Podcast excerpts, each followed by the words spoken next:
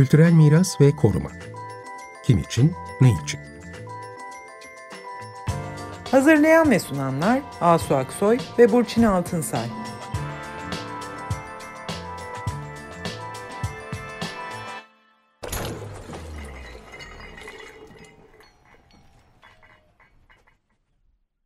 Merhabalar, iyi akşamlar. Yılın son programında beraberiz.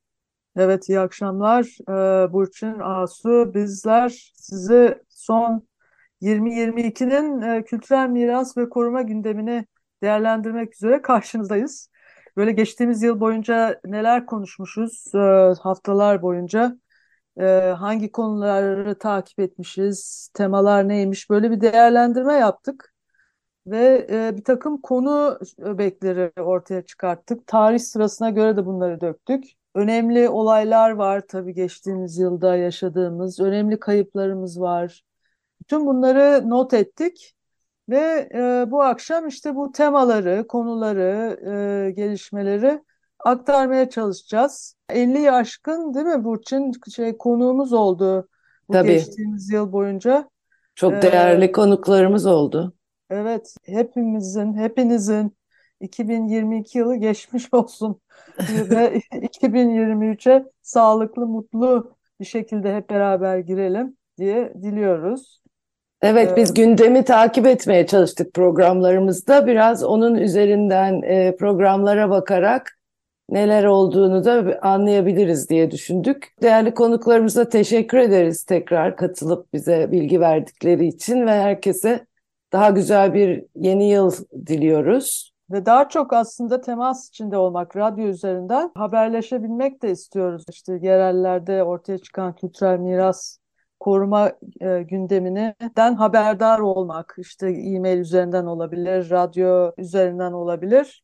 Ee, Evet, biz daha burada çok- programlarımızı hatırlatacağız. İsteyen izleyicilerimiz kaçırmış olanlar veya tekrar ilgilerini çekenler dönüp podcastlerden de dinleyebilirler. Açık Radyo'nun web sitesinde podcastlerimiz yayınlanıyor. Kayıt Bir arşivimiz blogumuz var. var. Aslında bir blog da var. O bloga da yani yazılı bir şekilde daha kapsamlı bir şekilde biz bunları da böyle bir tarihe not etmek, düşmek bağlamında kaydetmeye çalışıyoruz blogda. Bu konuda da aslında yine tüm dinleyicilerden katkı da e, bekleriz değil mi Burçin? Yani e, haberler akarsa Evet. işte ne bileyim fotoğraflar yollanabilir falan. Yani o e, blog da önemli bir şey bilgilenme ve bir arşiv aslında bir yıl boyunca neler olmuş, neler tartışılmış. Şimdi e, böyle bir baktığımızda aslında böyle bazı konular var ki onlar hep gündemde. Yani mesela iklim krizi, afetler ve iklim krizi ve afetler karşısında kültür mirası varlıklarının nasıl korunacağı, nasıl dayanıklı kılınacağı bu konu böyle kafamızın arkasında gündemde hep duran bir başlık. Bu konuda 18 Nisan 2022'de İKOMOS Dünya Anıtlar ve Sitler Günü'nü kültürel miras ve iklim temasına adamıştı. Biz de bunu ele almıştık o dönem. Ama bu konuyu daha etraflı bir şekilde ele almalıyız, alacağız öyle görünüyor. Daha Evet, e, artık gündemimizin esası oluyor.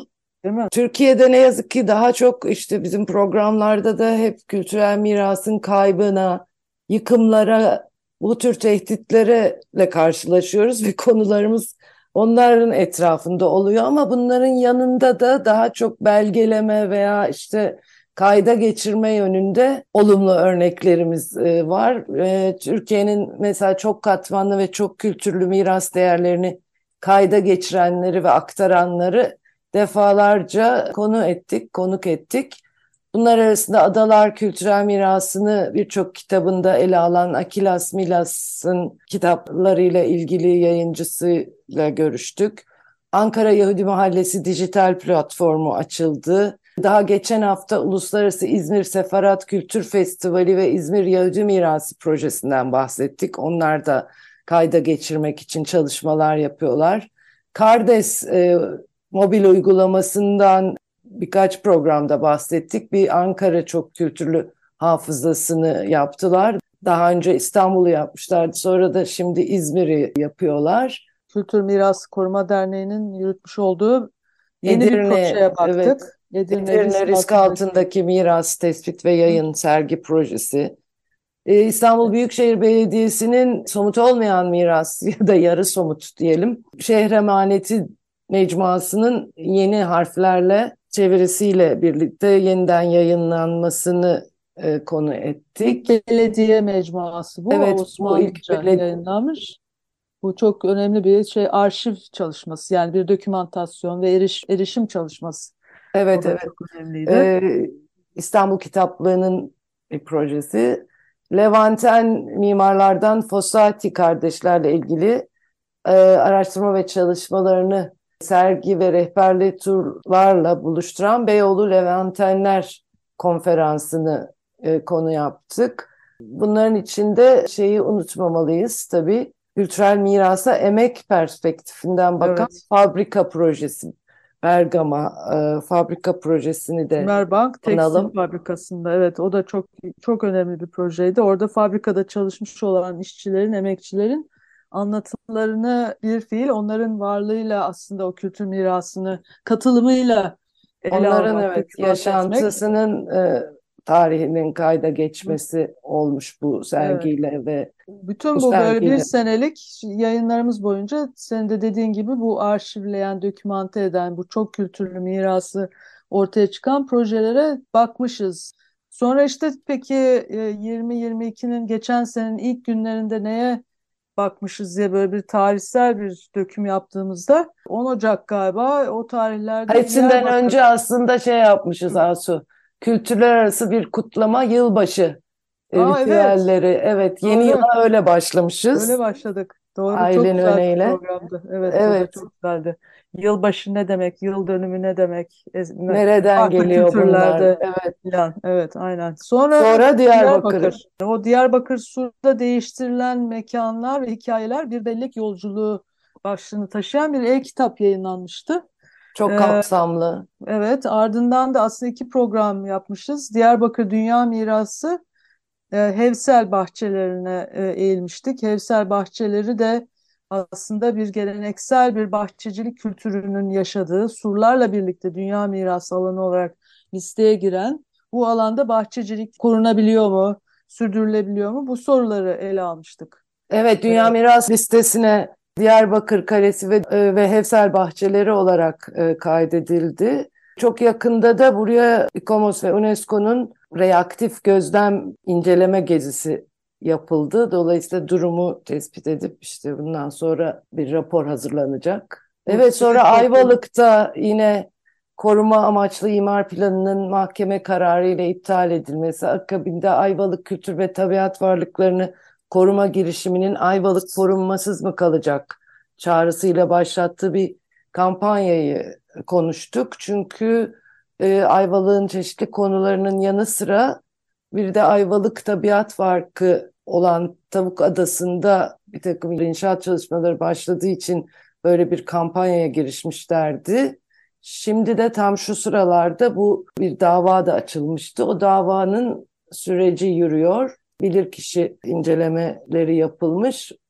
Onların Tavuk raporuna Adası'nda göre galiba böyle bir şey, bir orası böyle bir tema parkı olarak mı böyle bir Manastır kalıntısının rekonstrüksiyonu söz konusu ve oradaki liman kalıntılarının da rekonstrüksiyonu söz konusu. Burada sadece müze yapılabilir şartı olmasına rağmen Hmm. orada yapılmakta olan işlerden ve işin sahibinin beyanatlarından buranın biraz bir turizm e, yeri rekreasyon ne- alanı gibi değil mi? Şey dönüştürüleceği var. anlaşılıyor. Onun üzerine bu tepkiler doğdu. Evet, burada yani herhalde vurgulanması gereken konulardan biri sivil toplum kuruluşlarının ne kadar aktif aslında sahada bu projeler üzerinde çalıştıkları yani bu Ayvalık kültür ve tabiat varlıklarını koruma girişimi mesela bu konuyu bu takipte. konuları çok yakından takip ediyorlar ve bu programımıza da bilgilendiriyorlar aslında. Biz de bunu takip etmeye devam Biz de edeceğiz. öncelikle onlardan yana oluyoruz programlarımızda zaten bu tür çabaları sürdürenleri desteklemeye, duyurmaya çalışıyoruz. duyurmaya çalışıyoruz. Evet. Bir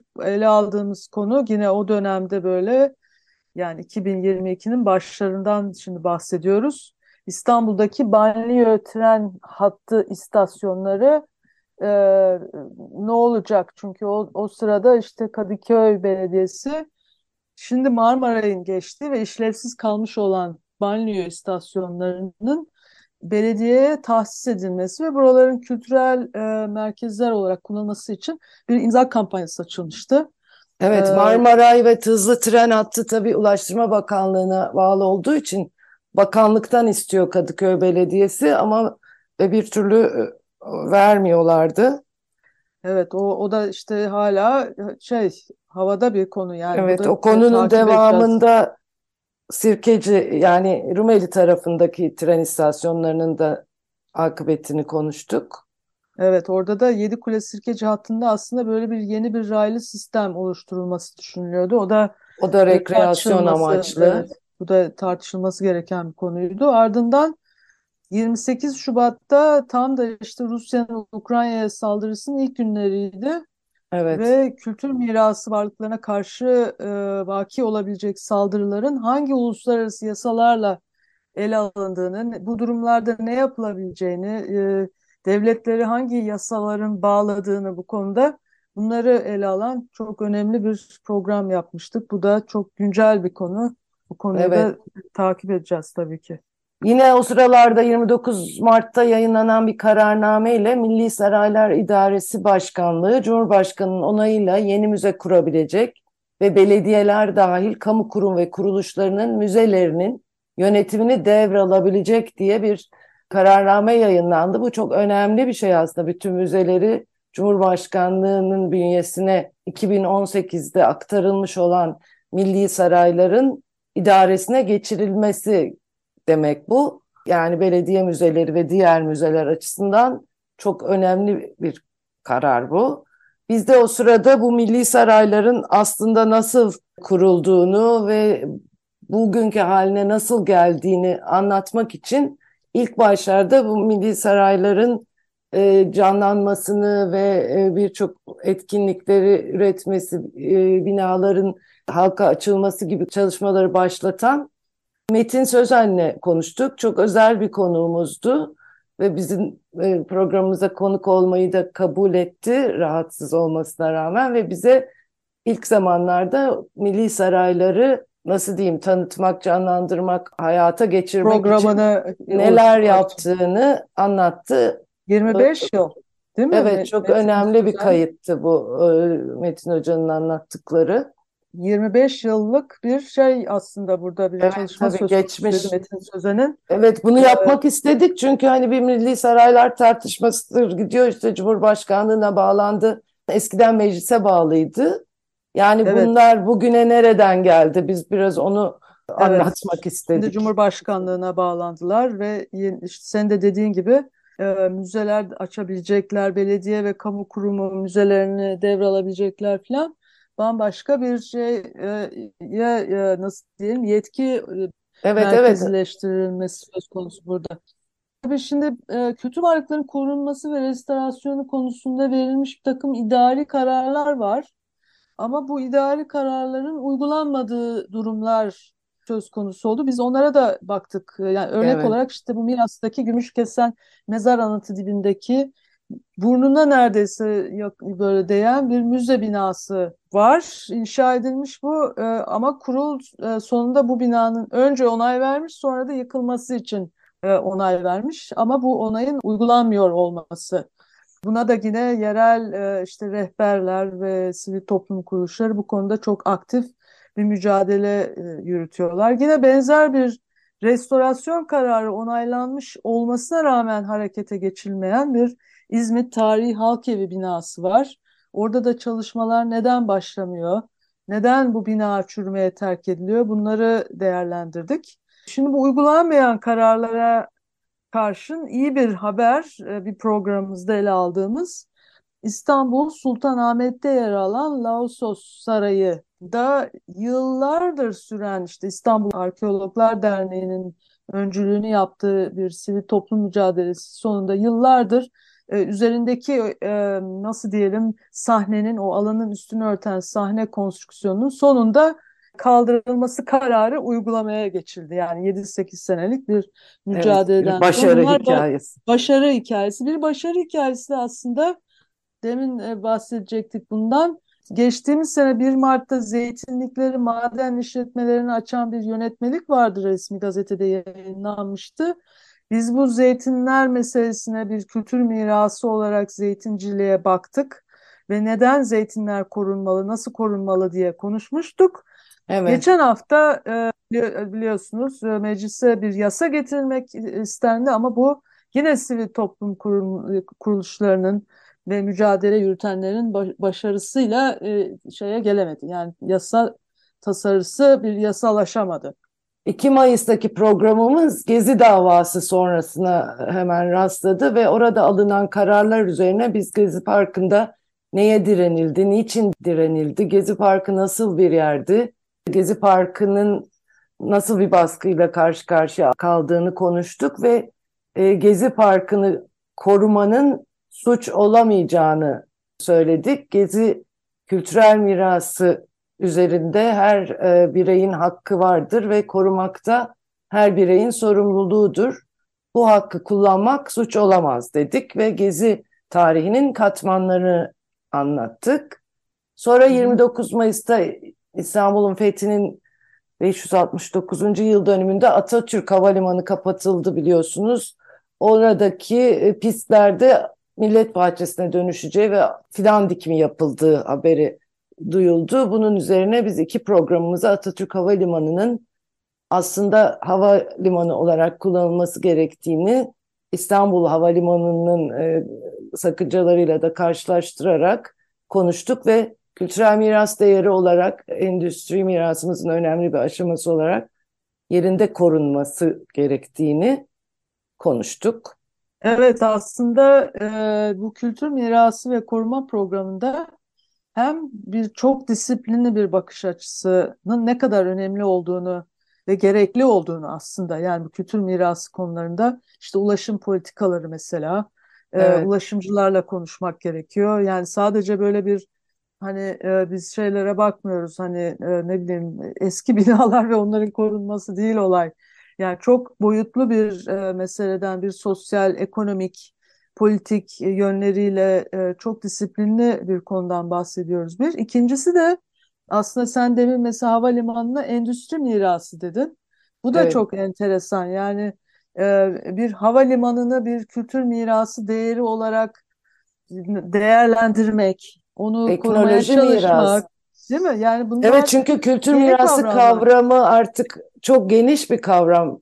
Ee, neredeyse her şeyi kapsayan, somut olmayan mirasla birlikte çok geniş bir yerden bakıyoruz. O, o nedenle pek çok disiplini ilgilendiriyor ve pek çok idareyi de ilgilendirir hale geldi. İlk bakışta böyle miras değeri ya da anıt değeri gibi gözükmeyen yerlerin de değeri var.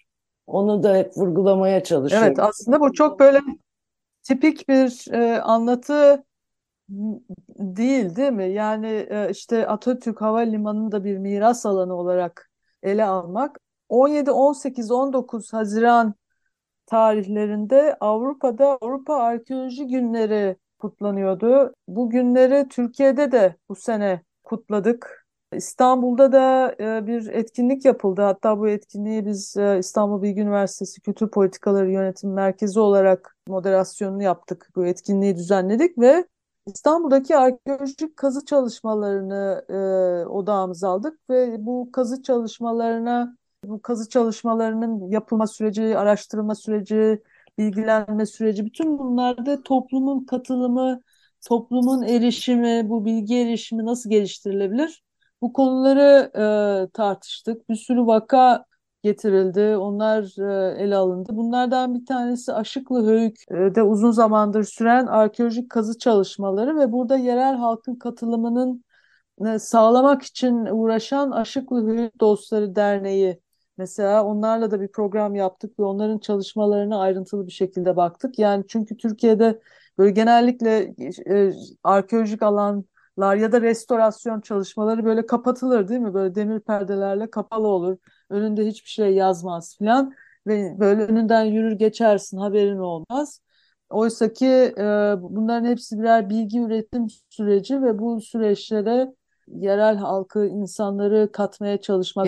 Yavaş yavaş evet, açılıyor. Evet. Ee, daha önce de biz önceki yıl Sagalassos ve Phoenix arkeoloji projelerinde bunlarda da hep bu tür çabalar var. O yüzden e, yavaş yavaş daha açılıyor. Yerel e, halkla birlikte bu işlerin yürütülmesi için çabalar artıyor. İBB mirasını da böyle Karasurlar'da Evet, onların da gezebiliyorsunuz. yolları var. Evet. Arkeolojiden açılınca tabii İstanbul Arkeoloji Müzelerinin koleksiyonlarının müzeden uzak bir yere taşınması kararı söz konusuydu. Bunu da çok ayrıntılı bir şekilde aslında ele aldık. Evet. Ee, arkeoloji müzelerinin e, verilmesi taahhüt edilen e, binanın niye verilmediği, ne olduğu, e, işte ayrılırsa bu koleksiyon nasıl olur, niye bu, böyle bir e, karar alındı falan bunları değerlendirdik. Sualtı arkeolojisi meselesine eğildik. Bu da çok ilginç bir konu. Türkiye'de, Antalya'da yanılmıyorsam ilk defa UNESCO'nun Sualtı Kültür Miras Komitesi evet, ilk defa toplandı. İlk defa toplandı ve tabii sualtı kültür mirası konusuna daha da bakmak lazım. Yani düşünün Türkiye'nin etrafı denizlerle dolu. O da bambaşka bir derya yani. Evet. derya konusu.